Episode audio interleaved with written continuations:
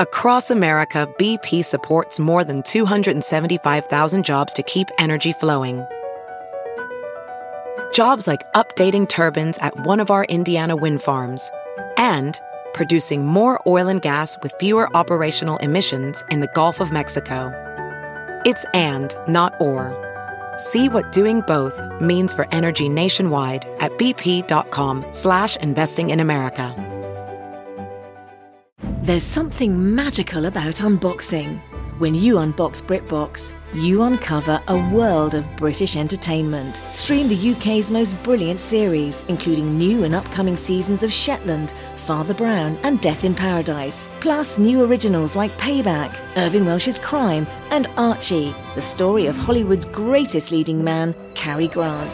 Unbox BritBox and escape to the best of British TV. Stream with a free trial at BritBox.com.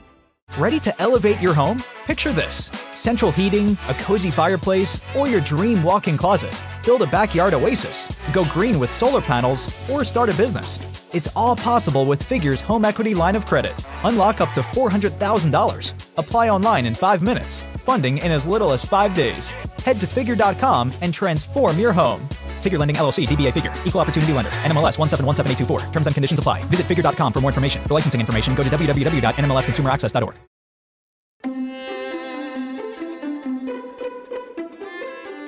From the Jill Schwartz Memorial Library here in sultry Savannah, this is Obscure, Season 3, Wuthering Heights. I am your host, your friend, your ear lover, your literary mansplainer in chief, and Georgianologist Michael Ian Black, Southern Gentleman ESQ. Exhausted today. Just I didn't I didn't sleep a wink last night. Just horrendous tossing and turning in my bed. First I was hot, then I was cold. Uh, my head was hurting. I wasn't ill, but I just could not get myself situated comfortably.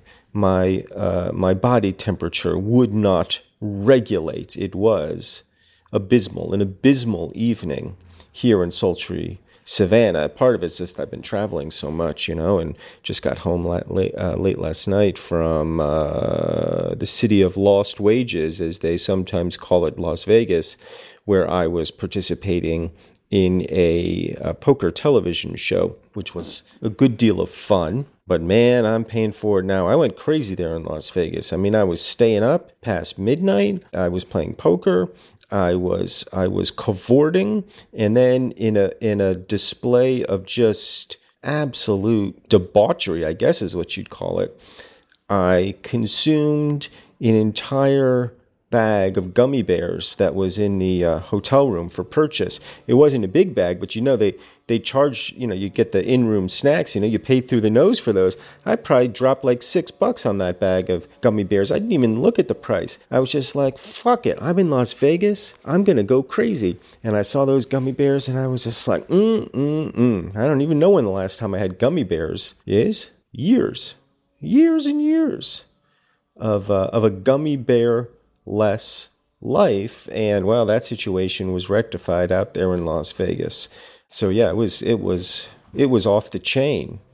That's what it was, just off the chain. Well, now I'm back, and uh, off to uh, off to Scotland next week. To hang out at the Fringe Festival with my friend Joe Stapleton, who has a show there. And uh, so yeah, I've just been. I know every every time I begin one of these episodes. I'm I've just returned from somewhere. Well, I've just been traveling a lot, you know, accumulating miles, um, making people smiles, and all the whiles I'm still finding time to read Wuthering Heights.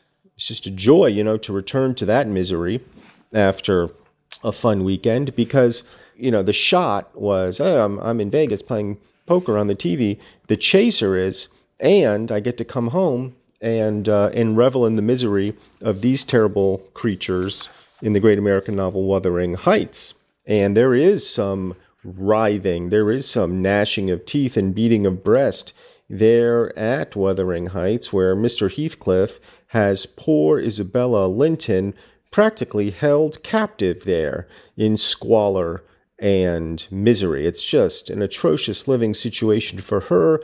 And last time we spoke, Nelly had come over to visit, and, and Heathcliff has basically just unburdened himself on her, explaining that it's her own fault for falling in love with me. She got these she got these stupid notions that I'm some sort of romantic hero in her head, and she practically threw herself on me. And to teach her a lesson, I married her and am enjoying torturing her here in this place. Now he doesn't mean physically, it's more of a kind of spiritual and psychological torture because he says that he was careful to keep all of his well, here's here's what he says in his experiments on what she could endure but, he says, I keep strictly within the limits of the law. So he, you know, he's he's being cruel, but not illegally so. And, you know, I guess there's not much more you can ask for in a spouse than that. And he says, What's, uh, uh, well, I'll just read the last part of, of where we were. I have avoided up to this period giving her the slightest right to claim a separation. And what's more, she'd thank nobody for dividing us. If she desired to go, she might. The nuisance of her presence outweighs the gratification to be derived from tormenting her. So he's basically saying, hey, sweetheart, there's the door. Don't, you know, don't, don't let it kick you in the ass on the way out. That's what he's saying. Um, and that's where we left it last time. You know, it's not, it's not as much fun tormenting her as he thought it would be. And that concluded his soliloquy of the last episode. It's where we ended it last episode. So let us pick it back up here on chapter 14 Wuthering Heights.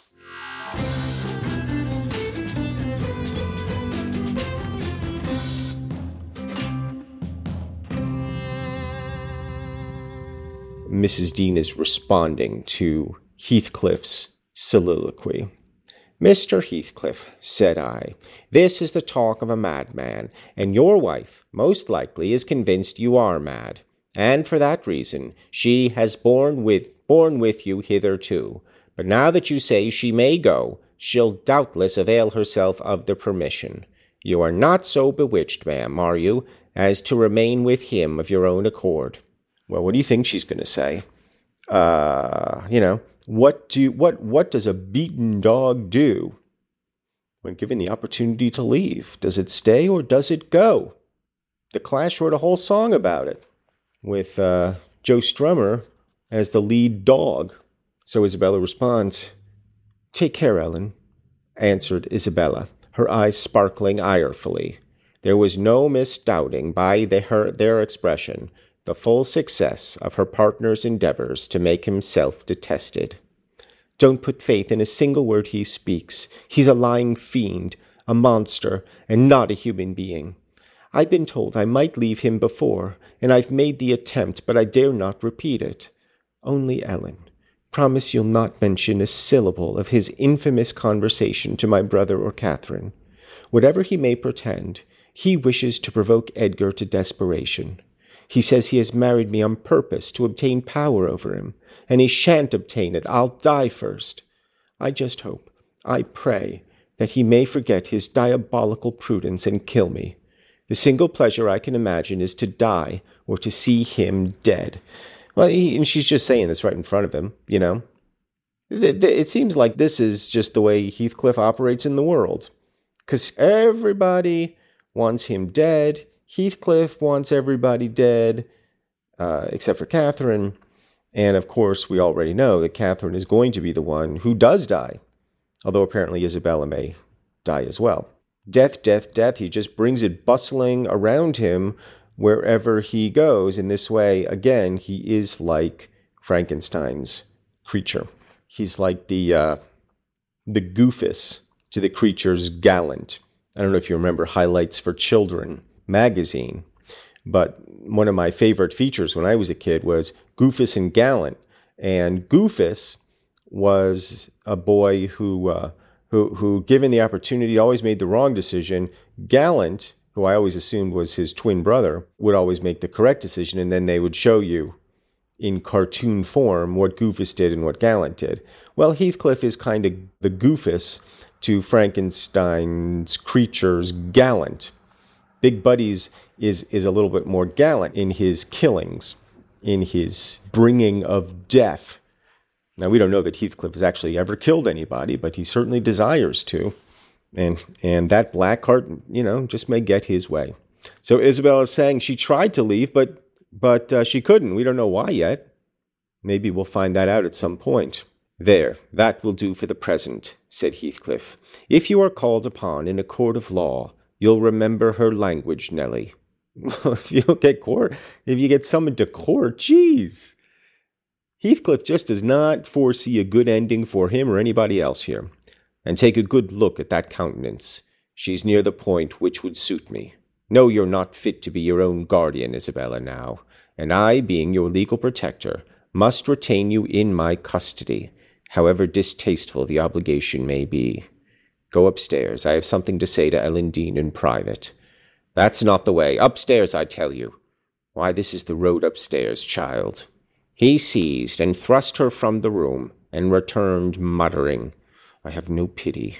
I have no pity. The more the worms writhe, the more I yearn to crush out their entrails. It is a moral teething, and I grind with greater energy in proportion to the increase of pain. So he's he he it, it he's training himself to be pitiless. It's like he wants to wring out whatever humanity he has in him. Whereas Big Buddy does everything in his power to seek out his own humanity. Man, somebody somebody should just do a kind of critical analysis between Wuthering Heights and Frankenstein because it is two different versions of the monster. What is a monster? How does one go about creating a monster? Is it self created? I don't know. I do not know. Or is the monster always the victim of circumstance? Because it clearly feels like Heathcliff is trying to make himself into a monster, but maybe he feels like he must because the world rejected him, just as the world rejected Big Buddy. And uh, there is one oasis for him, and that is Catherine. And you know, you know, we remember Big Buddy. He just wanted Frankenstein to make him a lady friend. Hey, just make just just make me a lady friend, Shakespeare. That's all I need, Shakespeare. Just a lady friend. Then we'll then we'll swim across to South America. We'll swim across the ocean there to South America. Make some monster babies. But alas, that never happened. And uh, you know, Heathcliff's like, "Hey, Shakespeare, I just wa- I just want to get I just want to get with Catherine again. Can't I just get with Catherine again? No? Then I'm gonna burn the world down." Mrs. Dean says, Do you understand what the word pity means? I said, hastening to resume my bonnet. Did you ever feel a touch of it in your life? Put that down, he interrupted perceiving my intention to depart. You are not going yet. Come here now, Nelly. I must either persuade or compel you to aid me in fulfilling my determination to see Catherine, and that without delay. I swear that I meditate no harm. I don't desire to cause any disturbance, or to exasperate or insult Mr. Linton. I only wish to hear from herself how she is, and why she has been ill, and to ask if anything that I could do would be of use to her. Last night I was in the Grange Gardens six hours, and I'll return there tonight. And every night I'll haunt the place, and every day, till I find an opportunity of entering. If Edgar Linton meets me, I shall not hesitate to knock him down, and give him enough to ensure his quiescence while I stay. If his servants oppose me, I shall threaten them off with pistols, but wouldn't it be better to prevent my coming in contact with them or their master? And you could do it so easily. I'd warn you when I came, and then you might let me in unobserved, as soon as she was alone, and watch till I departed, your conscience quite calm. You would be hindering mischief.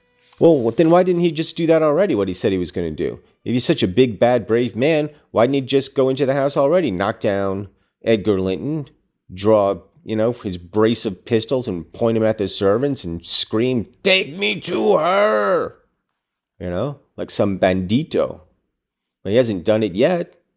So, you know, I'm thinking he's not going to do it. He's just a big bully. I protested against playing that treacherous part in my employer's house. And besides, I urged the cruelty and selfishness of his destroying Mrs. Linton's tranquility for his satisfaction. The commonmost occurrence startles her painfully, I said. She's all nerves, and she couldn't bear the surprise, I'm positive. Don't persist, sir, or else I shall be obliged to inform my master of your designs, and he'll take measures to secure his house and its intimates from any such unwarrantable intrusions. In that case, I'll take measures to secure you, woman, exclaimed Heathcliff. You shall not leave Wuthering Heights till tomorrow morning. It is a foolish story to assert that Catherine could not bear to see me. And as to surprising her, I don't desire it. You must prepare her. Ask her if I may come. You say she never mentions my name, and that I am never mentioned to her. To whom should she mention me if I am a forbidden topic in the house? She thinks you are all spies for her husband. Oh, I've no doubt she's in hell among you. I guess by her silence as much as anything what she feels. You say she's often restless and anxious looking. Is that a proof of tranquility? You talk of her mind being unsettled. How the devil could it be otherwise in her frightful isolation? And that insipid, paltry creature attending her from duty and humanity, from pity and charity. You might as well plant an oak tree in a flower pot and expect it to thrive, as imagine he can restore her to vigor in the soil of his shallow cares. Let us settle it at once. Will you stay here? And am I to fight my way to Catherine over Linton and his footmen? Or will you be my friend, as you have been hitherto, and do what I request? Decide, because there is no reason for my lingering another minute if you persist in your stubborn, ill nature. All right, well, um, he's got a funny notion of friendship, I think, if he's calling her his friend. You know, because that runs that's that's a two way street there, Pally. She's been good enough to you, but what have you been to her? Nothing but a pain in the rear end. Excuse my French. But uh, yeah, he's got a he's got a peculiar notion. You know, he's he's kind of like a uh, an Ayn Randian figure. You know, he's like Howard Roark or something. Which one is Howard Roark? And Atlas Shrugged or the Fountainhead? I can't remember, but the the uh, you know the the architect there or, or the other or, you know the other all, all of Ayn Rand's protagonists are these sort of cold calculating pitiless almost machine like figures they're cold and aloof and pursue their goals with a kind of unswerving aim terrible people you know she paints them as heroes of course but they're just not great people anyway let's take a quick break Back in a moment here on Obscure.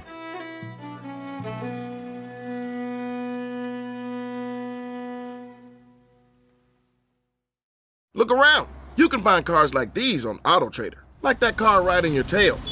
Or if you're tailgating right now, all those cars doubling as kitchens and living rooms are on AutoTrader too. Are you working out and listening to this ad at the same time? Well, multitasking pro, cars like the ones in the gym parking lot are for sale on AutoTrader. New cars, used cars, electric cars, maybe even flying cars. Okay, no flying cars, but as soon as they get invented, they'll be on Auto Trader.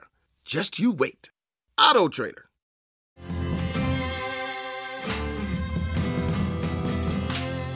Back in Obscure, finding traces of Ayn Rand here in Wuthering Heights. You know, Heathcliff is basically saying, "Step aside, Nelly. You know, uh, you know, help me out or get out of the way." because I'm coming. And when I come, I'm coming, I'm coming, I'm coming rough and ready. He's got to see her. He's got to see Catherine in her sickbed to determine for himself her condition. But it's largely because of him that she's in this condition. He's the she yeah, he's the reason that she got the vapors to begin with, you know? What is what is he looking for from her? Some reinsurance? Reassurance? Eh, eh, eh, I'm stumbling over my words. You can hear how exhausted I am today just so tired. Um, fantasizing about napping even as I speak with you. That's just not a good headspace to be in when you're trying to critically analyze American literature like I am. This takes all my synapses firing. And when I'm hungover from gummy bears, I just can't get myself together. So he's he's per- trying to persuade Nelly to help him out, calling on her friendship, and let's see what she says. Well, Mr. Lockwood. So now she he now she returns us to the present moment for a change.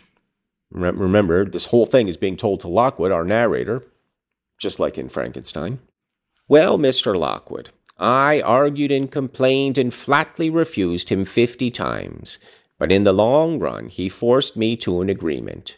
I engaged to carry a letter from him to my mistress, and should she consent, I promised to let him have intelligence of Linton's next absence from home, when he might come, and get in as he was able. I wouldn't be there, and my fellow servants should be equally out of the way. All right, well that's a that's a decent compromise, I suppose. He'll have the run of the house. He can go in, he can talk to Catherine and get the hell out. Okay? No fuss, no muss. Nobody gets troubled, nobody gets bothered. Well, that sounds like good intentions to me, but we all know what the road to hell is paved with, do we not? Was it right or wrong? I fear it was wrong, though expedient. I thought I prevented another explosion by my compliance, and I thought, too, it might create a favorable crisis in Catherine's mental illness. And then I remembered Mr. Edgar's stern rebuke of my carrying tales, and I tried to smooth away all disquietude on the subject by affirming, with frequent iteration, that that betrayal of trust, if it merited so harsh an appellation, should be the last. Notwithstanding, my journey homeward was sadder than my journey thither, and many misgivings I had, ere I could not prevail on myself to put the missive into Mrs. Linton's hand. But here it is, Kenneth. I'll go down and tell him how much better you are. My history is dree. Oh, there's a footnote. Wait, wait, Kenneth, isn't Kenneth the doctor or is Kenneth Lockwood? I'll go and tell him how much better you are. Here is oh oh oh oh oh I see I see I see I see I see. Uh, she, she she's she's in the present right? And uh, and you know you remember Lockwood came in from the rain all chills and shivered and then uh, you know she he's been on the mend. And so she's saying here's Kenneth meaning the doctor. I'll go down and tell him how much better you are. My history is dree as we say and will serve to while away another morning.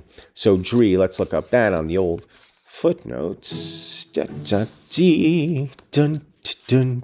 Oh, sad, dreary, dree. Dree and dreary.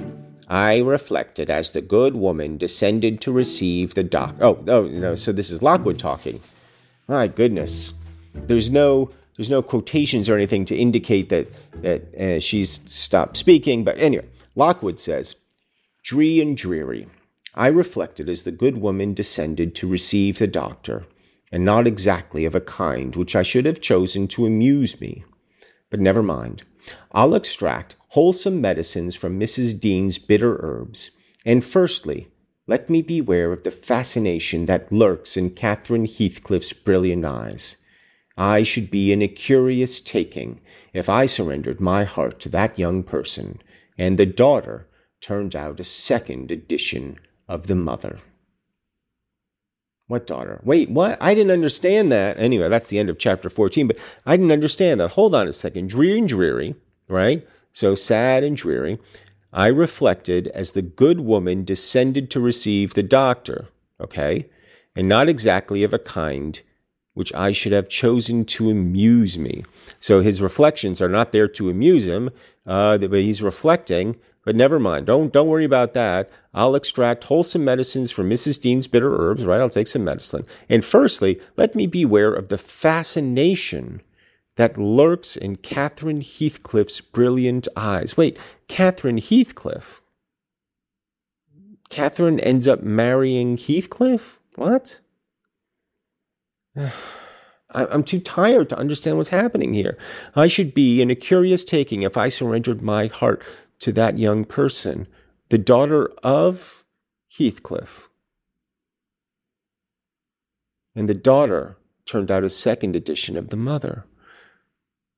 So there's a Catherine Heathcliff in this book. Is there is there a young woman in this book that, that I have totally forgotten about? Oh, I guess so. I don't know. Uh, I, you know, honestly, honest to God, I don't know. Um, should we stop there? I mean, it is the end of the chapter.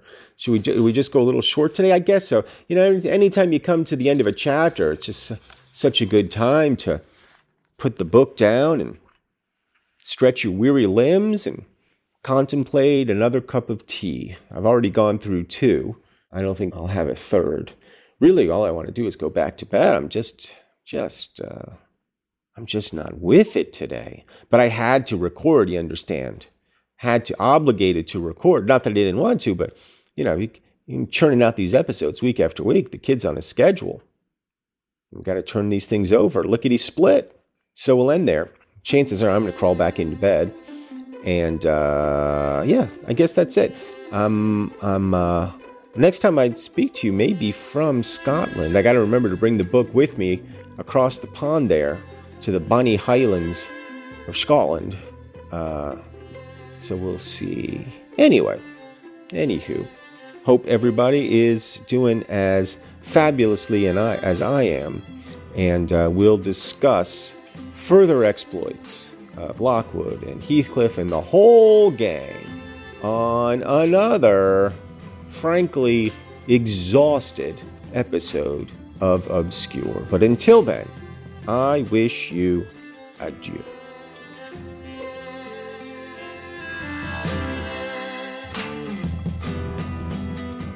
This season of Obscure is produced by me, Michael Ian Black, and the great Robin Lynn. Our theme song is by Craig Wedren. We rely on you, the listeners, for support. So please go to patreon.com slash Michael Ian Black, sign up. There's all kinds of fun stuff. There's goodies. You could join the book club where we get together, we talk about the book that we're reading. Uh, and it's just a fun community. So, you know, head on over to patreon.com slash Michael Ian Black and I will see you next time.